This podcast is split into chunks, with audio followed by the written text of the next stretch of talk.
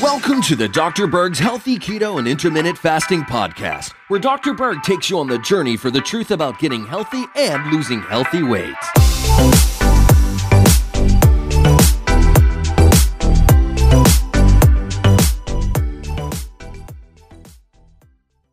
Not sure if you knew this or not, but curcumin is very poorly absorbed.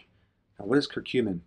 That is the main polyphenol or phytonutrient in the spice turmeric.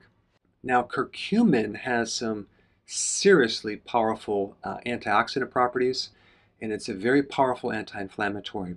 It's very effective in exercise induced inflammation, muscle soreness, exercise recovery, all the arthritises, both osteo and rheumatoid. It's also good for your mood, like in anxiety. It's been shown to be very effective in metabolic syndrome, and it's also effective in degenerative eye conditions like glaucoma, cataracts, problems with your retina. And it's very popular around the world. India uses it in all their curries. The US just sells supplements. In Thailand, they use it in cosmetics. In China, they use it as a colorant to color certain things because of the pigment. In Korea, they use it in a drink. Malaysia, they use it as an antiseptic. Pakistan, they use it as an anti inflammatory. In Japan, you can find it in a tea. But the question is, why doesn't it absorb that well? Well, because it's fat soluble. So, unless you're taking it in a certain way, you're not going to probably absorb as much as you think. There are three things that can help you increase the absorption. The first one is to add another phytonutrient from black pepper called piperine. You want to consume that at the same time.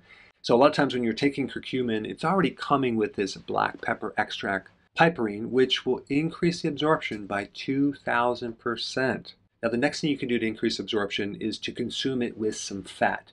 It can be fat from an avocado, it can be fat from your meals, from your meats, from eggs, it doesn't matter. But anytime you're taking a fat soluble vitamin, whatever it is, you're going to absorb more of it if you take it with a fat. And the last thing you can do is you can heat it slightly. This is why when you're using in a hot tea or maybe a curry, the heat, if it's not overdone, can actually activate more of this uh, phytonutrient. And if you haven't seen my other video on curcumin, I put the link down below. Check it out. Hey, before you go, if you're benefiting from any of my content, I would love to hear about your success story. Please share it in the link down below. Hey guys, I just want to let you know I have my new keto course just came out. It's a mini course. It covers all the basics and how to do it correctly. You can get through this in probably 20 minutes at the very most. So if you're interested, click the link below and get signed up now.